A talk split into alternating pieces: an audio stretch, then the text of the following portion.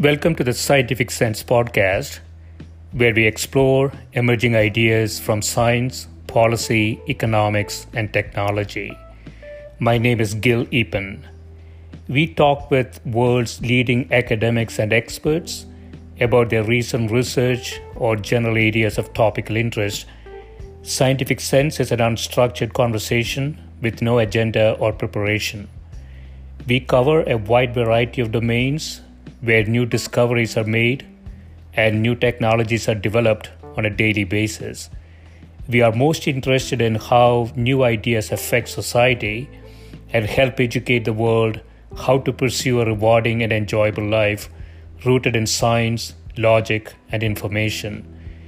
We seek knowledge without boundaries or constraints and provide unedited content of conversations with researchers and leaders who love what they do. A companion blog to this podcast can be found at scientificsense.com, and this podcast is available on over a dozen platforms and directly at scientificsense.net. If you have suggestions for topics, guests, and other ideas, please send them to info at scientificsense.com and I can be reached at gil at eapen.info. My guest today is Professor Igor Shovkovy, who is professor in the College of Integrative Sciences and Arts at Arizona State University. His expertise includes theoretical physics, nuclear physics, high energy physics, and condensed matter physics. Welcome, Igor. Hello. Very nice to be here with you.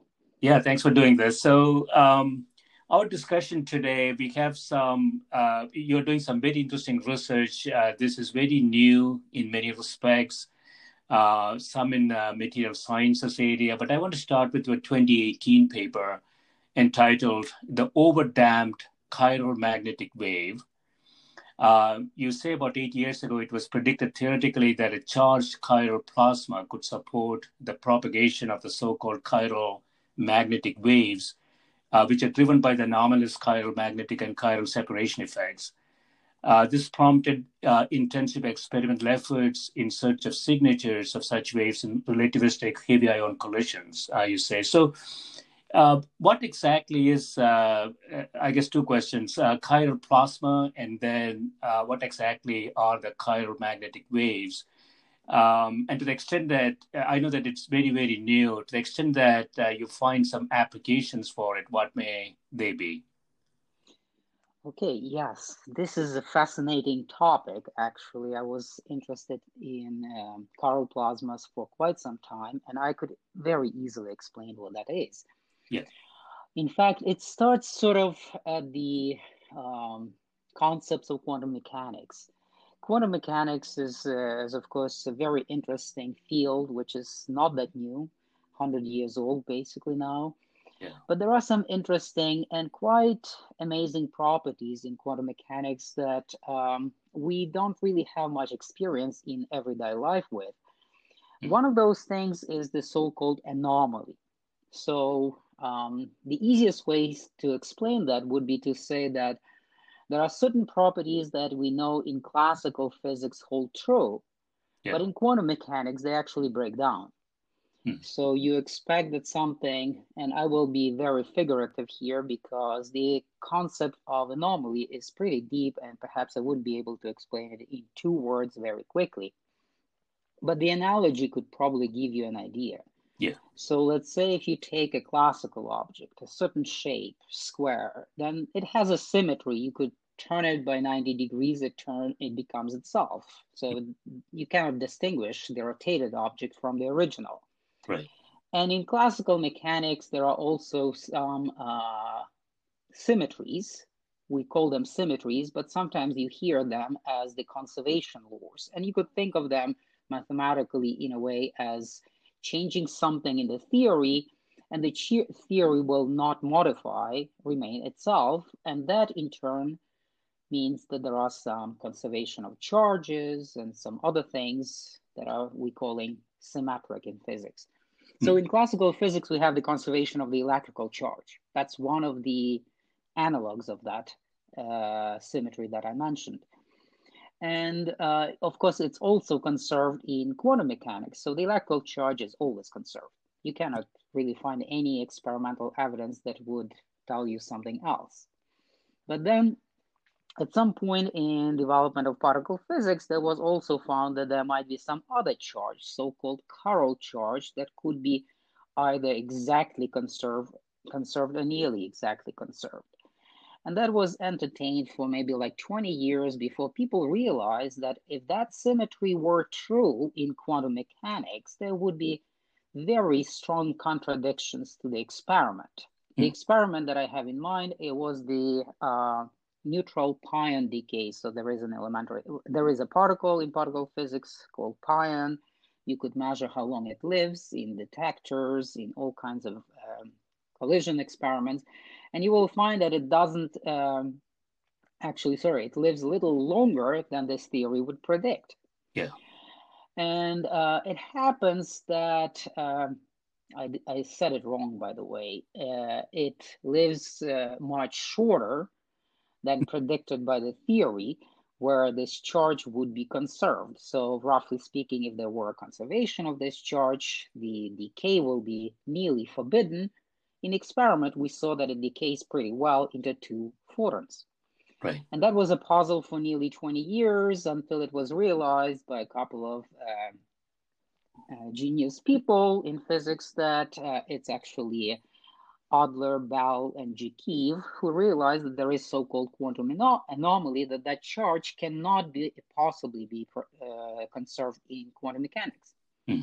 It's actually broken by the so-called anomaly. So there is a formal procedure of quantizing a theory. And when you are trying to do that quantization for some types of theories, you will find that some of the charges absolutely cannot be preserved in quantum theory, and chiral charge is one of those. So plasma with chiral charge will be called a chiral plasma.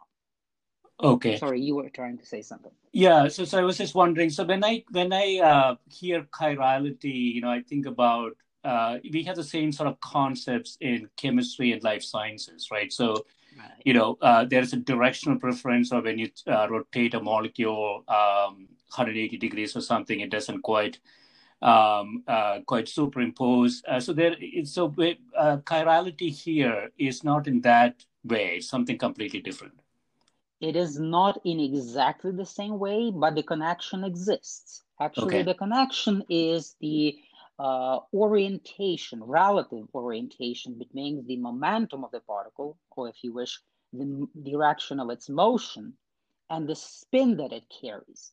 Huh. And the spin is uh, essentially a quantum concept. Spin truly exists only in quantum theory. So in this context, it implies that actually, when we are talking about those chiralities, we mean the relative orientation of the spin and the direction of the motion of the particle. If the particle is moving in a certain direction and the spin is pointing in the same direction, that's called the right handed particle. If the spin is pointing in the other direction, it's the left handed particle. Hmm. And the parity transformation could be also defined in particle physics, and it will be related one particle to the other by this parity transformation, like a mirror image that you mentioned in chemistry.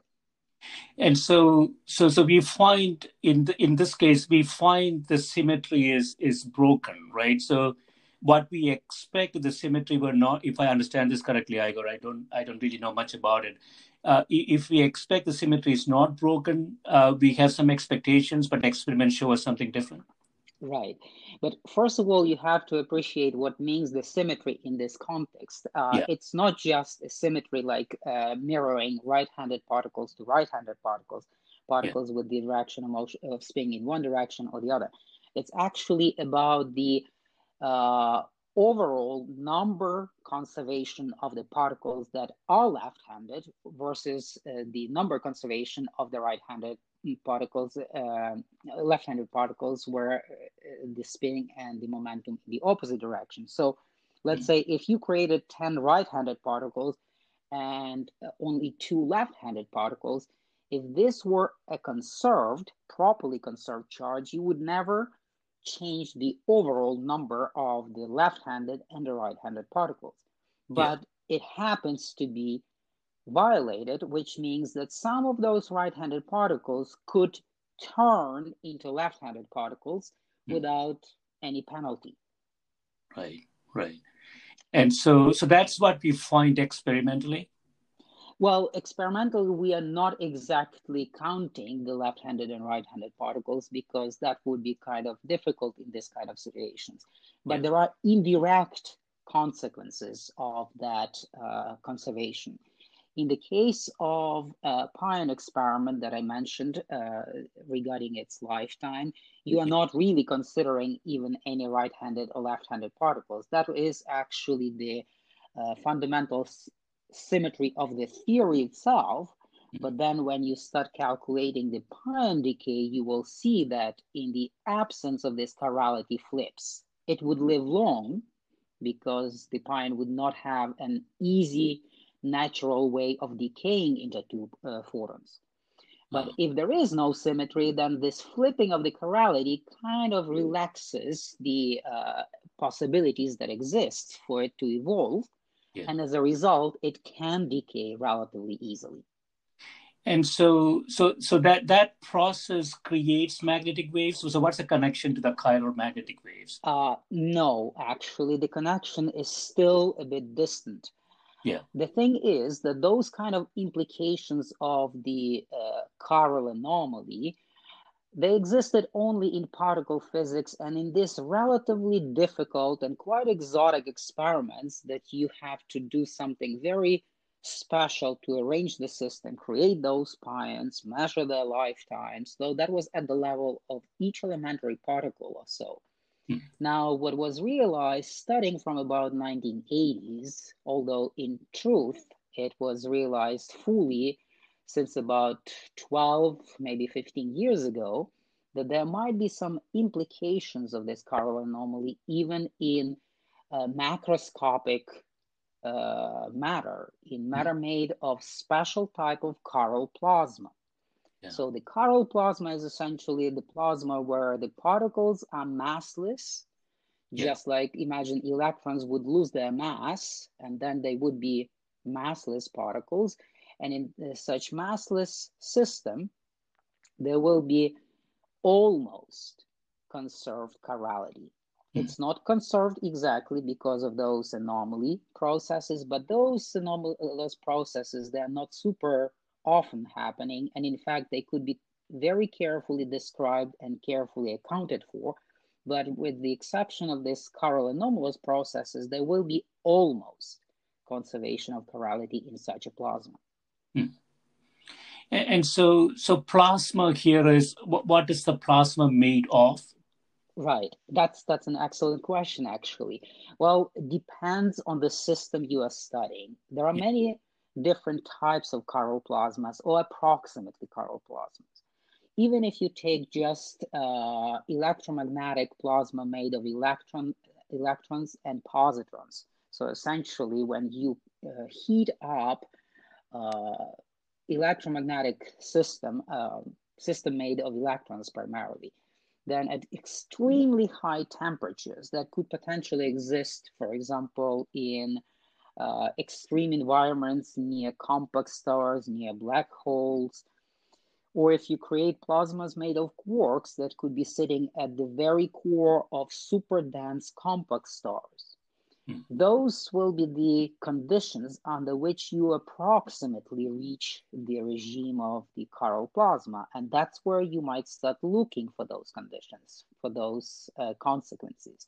One other system would be uh, the quark-gluon plasma produced in heavy ion collisions, yeah. such as at CERN and Brookhaven, where they collide heavy ions uh, at extremely high uh, energies. And when this violent collision happens, you create super energetic region in space mm. with quark-gluon plasma that exists for a brief period of, of time, but carries some information into the detector, and we could analyze that those signals.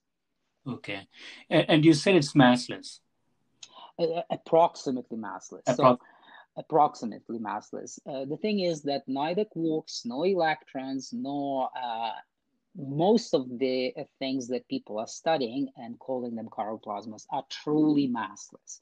So you might say that I'm contradicting myself saying that there is that uh, chirality, even though they are massive. And when they're massive, the chirality can flip from one type to the other. Well, the reason uh, people are calling them approximate chiral plasmas that they have extremely high temperatures. So using this famous Einstein relation, E equals mc squared, if the mass is small in terms of the uh, relative to the corresponding temperature, so in energy units, if you express the temperature as certain mass times c squared, so if that temperature will be much larger than the corresponding Einstein energy equal m squared, mc squared, then you will see that this plasma becomes approximately chiral because all of this chirality flip processes will be strongly suppressed by inverse temperature. Hmm. And that's when you could start thinking about possible implications of chiral plasma. Yeah, and so um, so the chiral magnetic waves that you talk about in the paper, Mm-hmm. Um, so, so just talk a little bit about that. Um, you say that the propagation of those magnetic waves, um, the, the chiral plasma could support that. Right. Well, um, in fact, we were kind of in this last paper that you mentioned. We are we are claiming uh, with my collaborators that in fact the plasma is actually not propagating. So when I say it's overdamp, it means that essentially as soon as, soon as I'm tra- trying to create it, it doesn't want to propagate. It's like creating a wave in a honey. It damps very quickly and it doesn't propagate. Mm. Now, that is actually a relatively recent finding in view of revision of some uh, subtle detail how it happens but uh, for maybe like 12 uh, years, it was expected that there should exist very well pronounced chiral magnetic waves. And those chiral magnetic waves are kind of very simple. So imagine any wave that you could typically find. I don't know, a sound wave, as an example. You create a slight compression of the air. That compression tends to go away locally, yeah. it expands, and as a result, it creates a compression in the nearby regional space. So then the next regional space is trying to decompress, and by decompressing, as it as it happens, it compresses the next pocket of the air, and that's essentially how the uh, wave is propagating. You have sort of uh, forces acting in such a way that something is increasing and then decreasing, in this case, pressure, and it propag- self-propagates. So you could also consider some density waves when the same happens to the density. Uh, the density is decompressing in one region as a result compressing next region and so on. So the chiral magnetic wave was supposed to be the wave where you have this alternating alternating densities of uh, regular charge, for example, electric charge, and the chiral charge. And essentially, that goes like this the uh, charge is uh, compressed in a small region of space, then it's creating certain currents, or if you wish, the expansion, but the expansion in a, way, a form of some currents that are compressing the next layer also in the way uh, of creating extra chiral charge there. And mm. this extra chiral charge in the next layer then is propagating and expanding and creating again a charge compression in the next layer and so on. So there will be kind of alternating in and out uh, waves of uh, electric charge and chiral charge, and that would propagate. Right. And this would be quite unusual because uh, the usual uh, charge density waves in, in charged plasmas, they actually are strongly damped because of the electrical field. And this would not be damped, presumably, according to these theories that existed for about 12 or 15 years. And we would see some signatures of those in, uh, in a detector from heavy ion collisions. Yeah, uh, since this this happens in very very high temperatures uh, and it's relatively short, uh, do you see any practical applications of this this idea? Right. Uh, well, conceptually, of course, this was first a fundamental question whether they can even exist. And yeah. potentially they do not, in fact, exist because of the um, underlying physics that happens there. And that's that was sorted out only relatively recently. Hmm. But some implications of these chiral plasmas actually could be measured in the systems even uh, very simple systems uh, that are not as exotic as heavy ion collisions, extremely high temperatures, and those temperatures are record temperatures anywhere in space, really. They are so high. Yeah. The, the only closest uh, possible temperatures existed only in the early universe. So it is extremely exotic, and you might be uh, fair to say, well, this is unrealistic to have any applications. It's not true for the following reason if uh, this is a general phenomenon, then actually we could find analogs of chiral plasma in solid state materials. Hmm. Uh, about five years ago, maybe already a few years more than that, uh, there was a discovery in uh, physics, the discovery of new types of materials, so-called Dirac and Weyl materials. Yeah. What's so special about them is that electron quasi-particles in these systems, they do behave like massless fermions, like massless particles with a spin, and not approximately, by the way, exactly massless particles in the system. And they did uh, appear to be perfect examples of chiral plasmas. So we have some semi-metals. They, they are called semi-metals because they are not uh, having a lot of freely available electrons to uh, conduct the current. Yeah. But they do have uh, quite a few of them to actually be conducting. So they are semi-metals for that reason. But anyway, it's the nature of the particles that appear there. And by the way, I should probably mention what means quasi-particle. When the electron is moving through vacuum, we know it's just a regular particle with some mass, has some properties, spin, and many other things, charge. When it is uh, behaving as a collective, as part of a collective motion of all the other electrons that are shared between the atoms of the crystal lattice of a given material, then actually they collectively behave very differently they yeah. could change their mass, they could change their velocity. They actually behave so different that they may appear even as massless particles. Hmm. That's amazing, I think. Yeah, so uh, so you have a book uh, that published uh, recently, "Electronic Properties of Dirac and Weyl Semi-Metals." You talk a little bit about uh, what they are. Um, so uh, these massless particles, as you say, can conduct electricity, right? Well, they are essentially like electrons modified by the medium in which they move. Okay. Okay. So they, they definitely carry uh, charge. They actually uh, conduct current. They respond to the electrical magnetic fields that we apply. So we can probe essentially almost any types of properties that they have. And in fact, I should probably mention that one of these chiral effects that have been proposed in uh, heavy ion collisions in nuclear physics in uh, high energy applications, it was for the first time almost uh, unambiguously reconfirmed specifically in Dirac semimetals.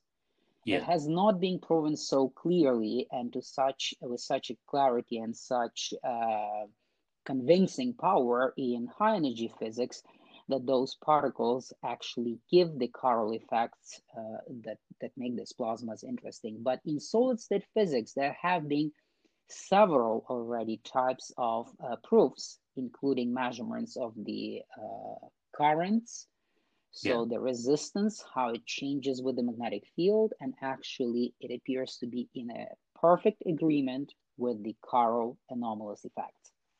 So, so I know that this is this is sort of new. Um, so, do we have uh, these semi-metals? Um, uh, do we have uh, have you produced physically these these things?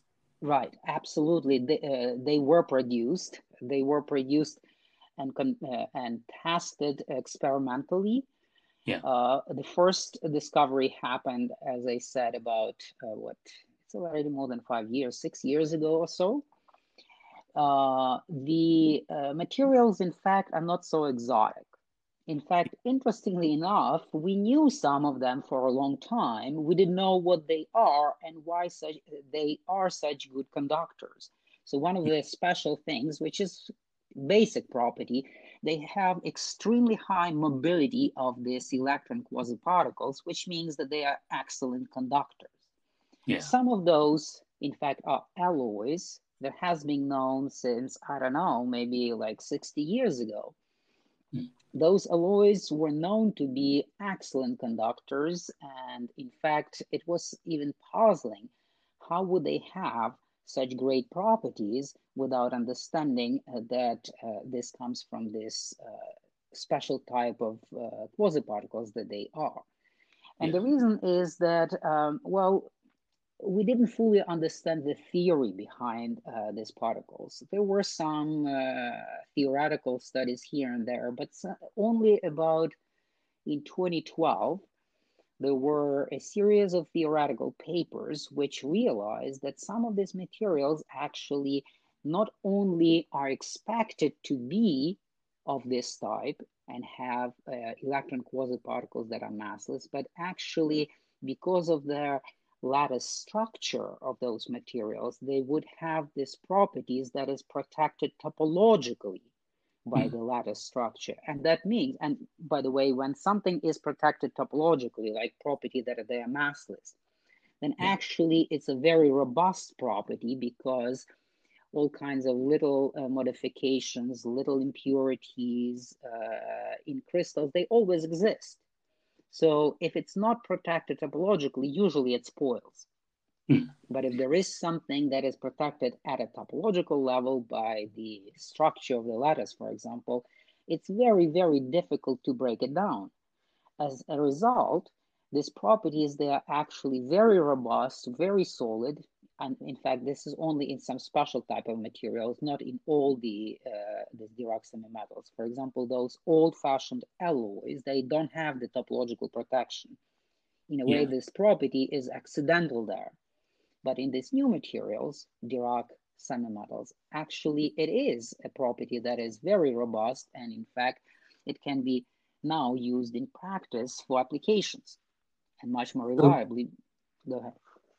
No, no, I was just going to. Add, So the so you talk about electronic properties. So I guess that's what uh, you were going to talk about, right? So, so what are the sort of the physical, uh, the electronics, um, you know, aspects of this? Uh, their conductivity, uh, their use in semiconductors, perhaps. Do they have any applications in sort of next generation quantum computing or something like that? Well, um, there were actually uh, some suggestions that uh, some of these materials could be uh, potentially used in uh, quantum computing. Yeah. But as far as I know, that's probably uh, not as promising so far as some other potential uh, proposals for store for quantum computing. Uh, but it is not impossible. Uh, we were actually in the book, we were primarily concentrating on some very simple properties of these materials, even such a simple thing as resistance and conductivity. Yeah. Because even those simple properties, they actually uh, change and become, as I already mentioned, they become uh, very uh, good conductors because of this uh, special type of quasi-particles. In fact, when this uh, massless electron quasi-particles, when they are moving through the materials, they hmm. have many obstacles, obviously. They have a lattice they encounter, they have other electrons that they encounter, they have actually vibrations of the lattice that they encounter with. And all of those could actually reduce the conductivity. Now, right. when they are these uh, massless quasi-particles, in fact, their scattering, which basically drives the uh, decreases the conductivity, it's actually highly suppressed. since they are massless and the spin and momentum, they are very much locked to each other. If it's a right-handed particle, they will be trying to move in a single direction with the spin in the same direction and their scattering will be difficult. And if it's not scattering, means it's a very good conductor or part uh, contributes to a good conductivity. So, so, will this will this take us, uh, Igor, in the direction of room temperature superconductivity, or that is different? Uh, there is potential superconductivity, and it's also very unusual in these materials. But in fact, there is something even more unusual and interesting. There is a proposal from one of my good friends, uh, a researcher from uh, Brookhaven and uh, Stony Brook right now uh, he and his collaborator, uh, they propose that in fact there is something like uh,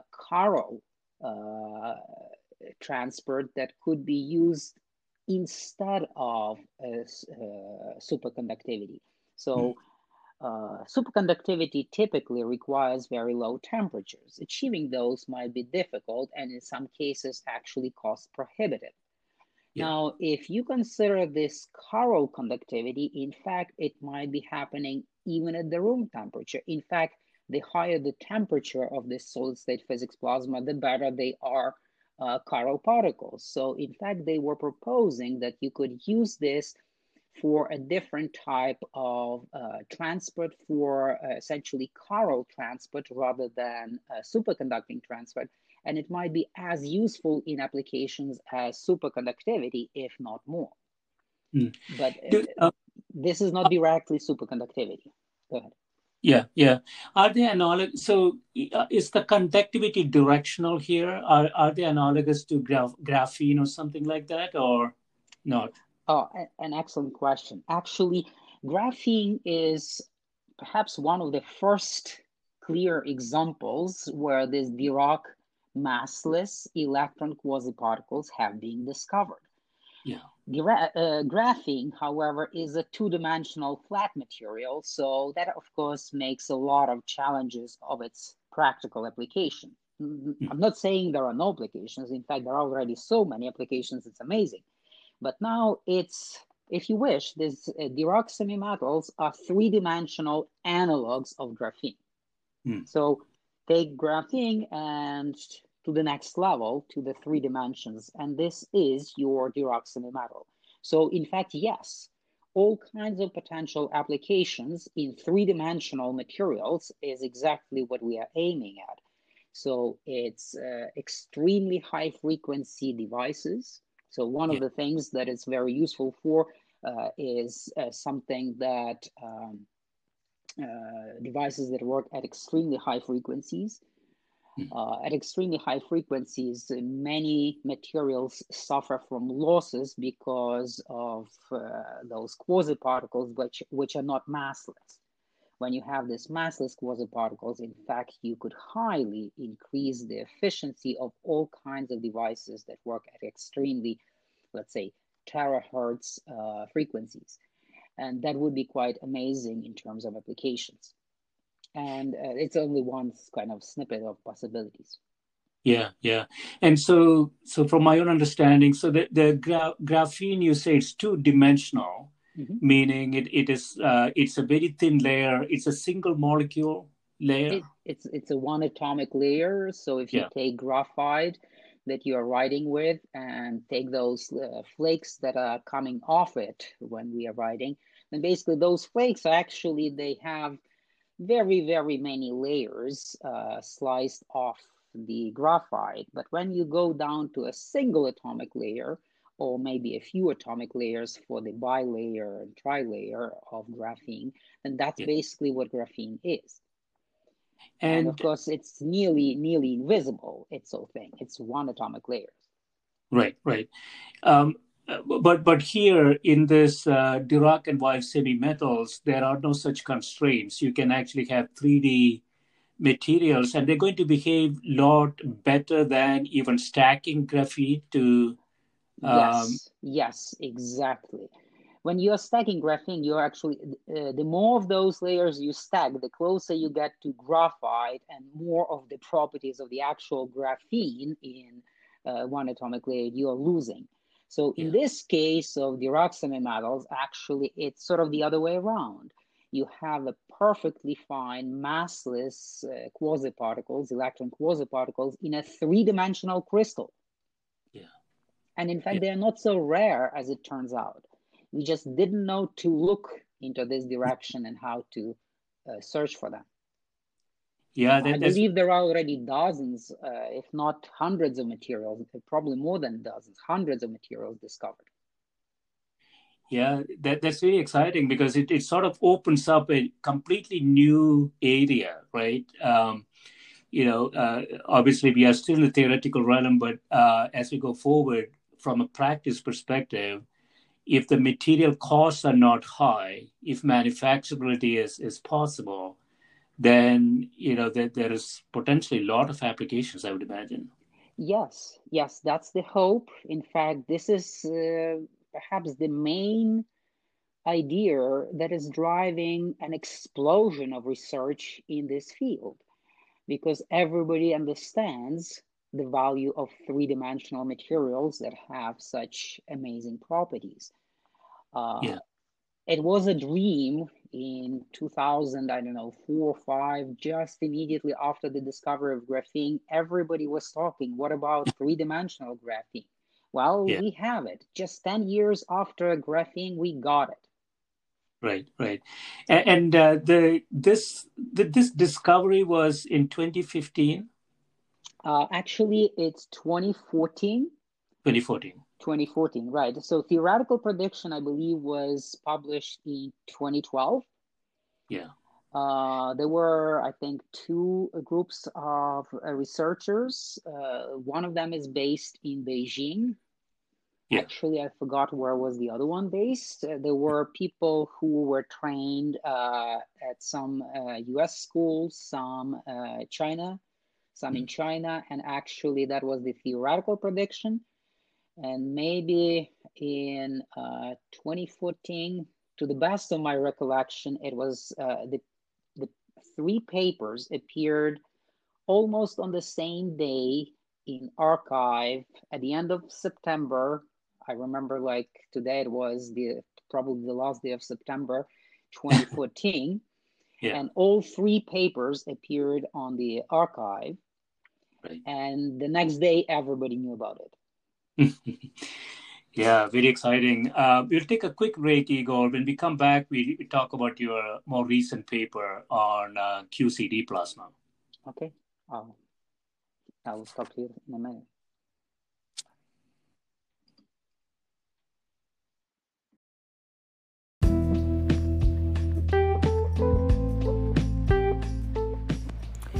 This is a Scientific Sense podcast providing unscripted conversations with leading academics and researchers on a variety of topics. If you'd like to sponsor this podcast, please reach out to info at scientificsense.com.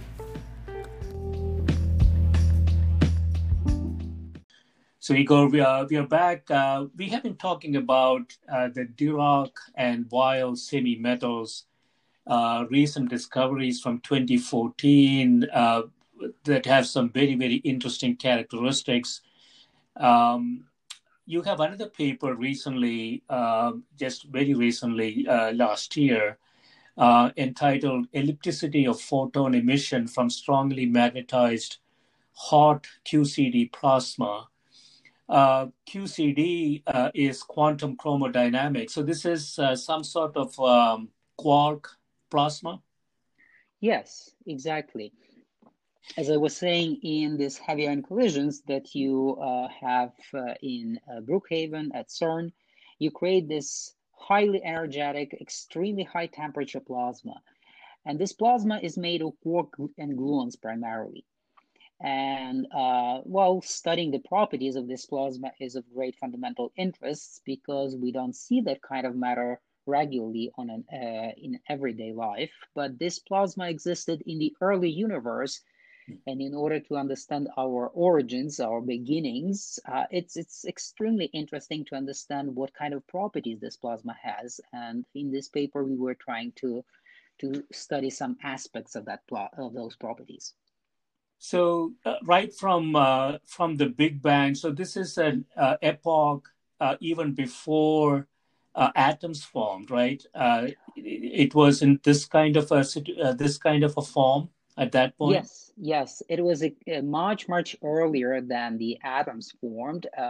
it was actually uh, very briefly, I believe about a microsecond after the Big Bang, yeah. that essentially the temperature was uh, of uh, extremely high value, which in the energy units will be hundreds of mega electron volt uh, temperature. And this is the temperature that is created in heavy ion collisions in the form of quark-gluon plasma that uh, comes out of deconfinement uh, of uh, quarks inside of hadrons.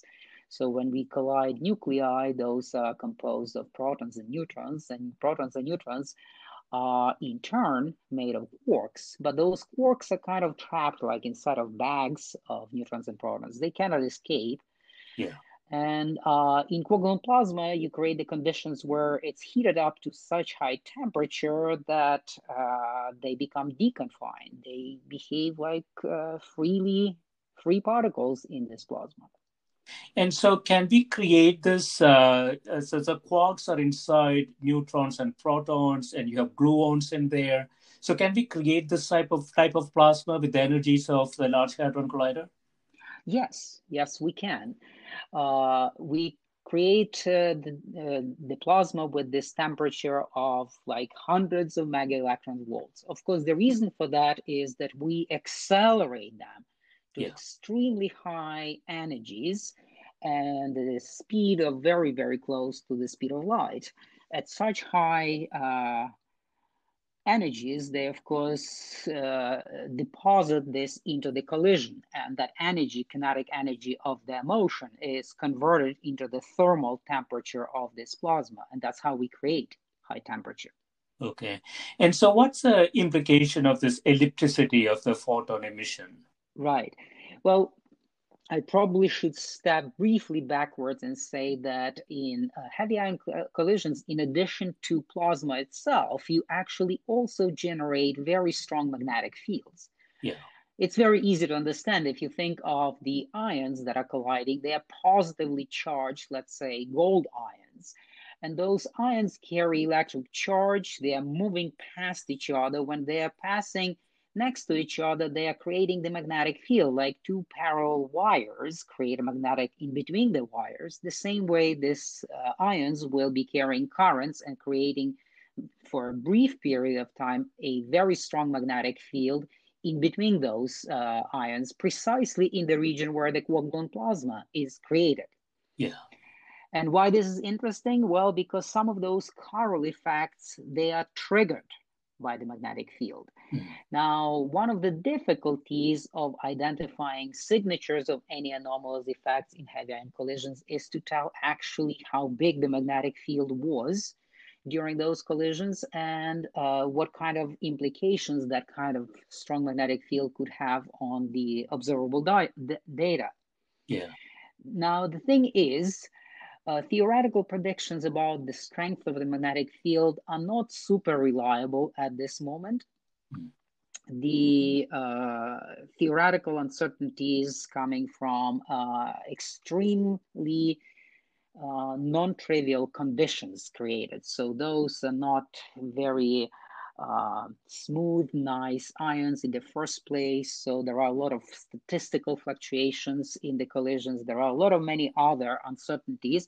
Yeah. And identifying exactly the properties of the magnetic field that is created is difficult. On top of that, the magnetic field may survive longer or shorter period of time depending on the uh, conductivity of the plasma. The more conducting it is, mm. the more magnetic flux can be trapped there for a while, like in the core of the Earth, we have the magnetic field trapped, uh, the currents are trapped, and the magnetic field is kept uh, without decaying too much too quickly. That's because we have conducting core in the Earth. The same thing there. If we have very conducting plasma, the magnetic field may survive longer period of time. If the conductivity is not very large, then actually the magnetic field can decay very quickly and will not be able to trigger those anomalous effects. Yeah. So one of the ideas that I had together with a couple of my collaborators is to look into a way of measuring that magnetic field in some other ways. So and this one of the ways. Sorry, one, yeah. One quick, quick question, Igor. This is this plasma. Yeah, it is not necessarily uniform, right? The composition of that plasma could be different in different experiments. Well, uh, not only in different experiments, even in the same experiments, unfortunately. Yeah. So uh, yeah, it's it's uh, inhomogeneous. Yeah. O- obviously, it's highly inhomogeneous. If you are creating that uh, plasma from a collision of two ions, even if they, those ions were uh, exactly spherical and nice and beautiful without any irregularities, mm. even in that case, the plasma that you will create will be created in some sort of overlap region, which you could imagine as sort of almond shaped region from the two spherical objects passing next to each other. Okay, so and the overlap region will be already in uh, in homogeneous. And the magnetic fields generated by that, it's a function of the composition the, uh, of the plasma? Largely yeah. largely it's uh, determined by the amount of the charge yeah. that uh, the ions carry and how far next to each other they are passing uh, in this region so this is the so-called impact parameter mm. so if you imagine the centers of the two ions passing each other so what's the closest distance that they uh, pass each other by that will be called the impact parameter. So depending on that impact parameter and the amount of the charge they carry and the energy they carry, because the larger is the energy of the ions in the accelerator, the faster they are moving, the larger is the current. So all of those things determine. So from every event, yeah uh, you have a different magnetic field. So not only it's difficult to tell how big is the magnetic field in general, but actually it's even changing from collision to collision. Hmm. So that's a complication for measurement. So, so you were you were uh, uh, you were going to talk about uh, an idea you and your uh, collaborators came up with. Right. So, uh, of course, there are some indirect measurements of many of those things that I mentioned. For example, uh, if uh, the two ions are passing each other, there is, uh, you could imagine a plane in which they are moving. This is called the reaction plane. Yeah. So even the orientation of that reaction plane, plane uh, its tilt, if you wish, with, with respect to the detector is already a question. Hmm. But that can be figured out by simply counting the particles typically you will find that in some regions, uh, let's say if you think of that as equator- equatorial plane, you will see more particles uh, or less, and then you would know that that's that plane, uh, or at least it tells you something about the orientation of that plane. The magnetic t- field will be typically perpendicular to that plane. Yeah. Well, basically because it's happening in the region between passing nuclei. But still, how can you tell it in a different way with a different measurement what it was the value of the field in the collision? And the idea is uh, somewhat similar to a thermometer that you use, infrared ther- thermometer that you use to measure the temperature of the body, mm. right? Without touching a person, you could aim at a thermometer and measure the temperature. That is basically uh, what you're measuring is the photons that are coming from a body. Yeah and they carry a certain spectrum and the peak of that spectrum will tell you the temperature of the body mm. so the same way actually we also measure the temperature of this quark-gluon plasma in heavy ion collision by considering the photons analyzing their spectrum and seeing what it tells you about the typical energies and therefore the typical temperature in this plasma so what we yeah. decided is to make one step further and see if we can also tell the magnetic field from the same photons that we are measuring. Yeah. And the, the way to tell about that would be to look at the uh, ellipticity of the emission. So, roughly speaking, there will be let's say, more photons emitted uh, perpendicularly to the magnetic field rather than in the direction of the magnetic field. And since we have a detector sort of surrounding the whole region, we will see that there will be more photons with some characteristic spectra going left and right, and let's say fewer of them going up and down. And, and not only that, yeah, go ahead. mean by ellipticity? Well, essentially, yes. Yeah. Think of it as, as, something radiating in different ways. And if you look at from left and right, it looks brighter, yeah. or there is uh, more photons coming that way than if you look at it from up and down. And that will be essentially ellipticity. So it's like a bulb that is shining non isotropically. Yeah. More in some directions, less in the other directions. And then, if you imagine sort of plotting the intensity as a function of the direction, you will see that it will be uh, giving you a certain profile of that intensity, and that will be elliptical in shape. So, strictly speaking, it will be ellipsoidal in shape, which will be either prolate or oblate ellipsoid. Yeah, I, I, it sounds a bit like polarization. Uh, there is some something like that, but yeah. polarization typically carries the information about the plane of polarization of a given light. Yeah. This is not telling you about that at all. It's only the intensity, really. Hmm. Even though there could be also some signals in the uh, polarization of those photons, but even something as simple as the intensity of the emission will tell you already something. For example, if you have this profile that looks like a prolate, so roughly speaking, more radiation coming north and south and less into the equatorial direction, that in this case you might say, well, maybe this uh, direction of the prolate axis is actually the direction of the magnetic field. Right. And that's exactly what we're trying to figure out. But actually, it sort of happens the other way around. The ellipticity is such that the emission tends to be uh, oblate, at least for those photons specifically that are observed in the detector. The, the detector typically has some uh, limited resolution and only limited acceptance of different types of photons. So extremely soft photons with small energies will be very difficult to detect. Those that are detected happen to be in the region where they seem to show that the emission is uh, oblate. Right. And in fact, that is the prediction what we find that if the plasma is strongly magnetically, uh, strongly magnetized in a strong magnetic field, then actually the radiation will be primarily in the direction of the reaction plane, not perpendicularly to the reaction plane, uh, the direction which is also the, uh, the magnetic field direction.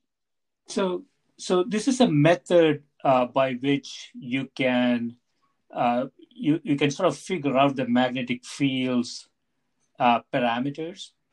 Right. So, of course, not only uh, we have uh, the thermal emission, so basically the emission changes when, when the temperature of the plasma changes, but also it's um, shaped by the presence of the magnetic field. Yes. So, analyzing the overall intensity, we can tell something about the temperature analyzing the uh, ellipticity, we will hopefully be able to tell something about the magnetic field. Hmm. Now, the only problem, of course, uh, it's it's not a foolproof approach. How, however, I should also mention the thing is that that plasma will be radiating uh, ellipsoidally with this kind of profile, even without the magnetic field, unfortunately. Yeah. And that happens because the plasma is actually behaving almost like hydrodynamic fluid that is expanding primarily in the directions uh, in the reaction plane. And therefore, this, uh, this expansion will also drive uh, somewhat similar signal of the ellipticity. But previous, previous uh, theoretical studies showed that just the hydrodynamic evolution cannot explain enough of this ellipticity that is observed in the detector. So we are claiming that it is the magnetic field that is adding up.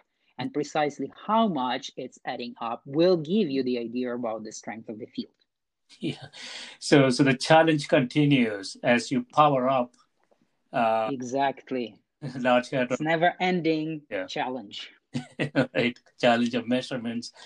So, so, so in conclusion, Igor, um, I just want to go back to the Dirac and Weyl semi-metals. Um, where do you think uh, that will take us? If, if you were to pick one or two areas where we could find practical applications in the next 10, 15, 20 years, where do you think they may, they may uh, make an impact? Uh, well, I wish I could see the future. I don't know for sure. I have absolutely no reservation telling you that there will be many yeah. applications. Most of them will be mundane, simple.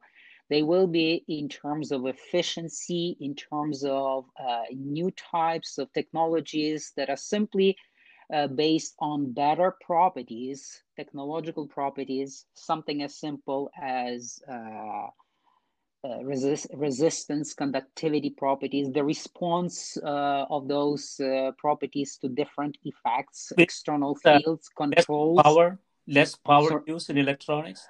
Power use actually is one of those potential applications. It's it's a it's a huge a huge uh, important goal to be reached uh, to uh, find efficient ways of generating power yeah. uh, harvesting solar power. And uh, some of these materials, they have exceptional properties in terms of at least not losing mm. some of the generated powers. In some other cases, they are actually uh, speculated to be promising materials for actual um, solar cells yeah. and the controls and catalysts. In fact, one of the things that we didn't even touch about, there are some very unusual properties of these uh, materials on their surface. Hmm. So they could be actually very efficient catalysts in uh, some chemical processes. Hmm. Hmm.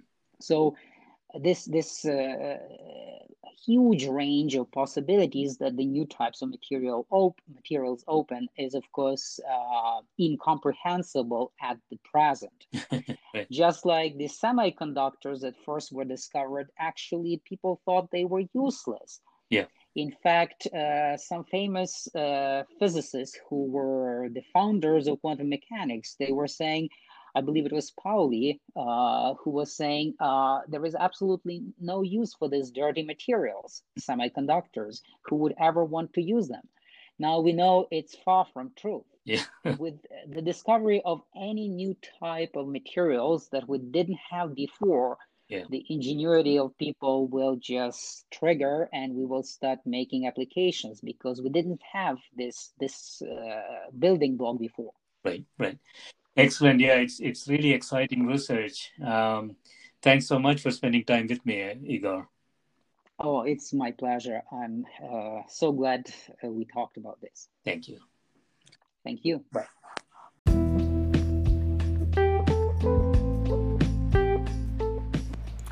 This is a Scientific Sense podcast providing unscripted conversations with leading academics and researchers on a variety of topics. If you'd like to sponsor this podcast, please reach out to info at scientificsense.com.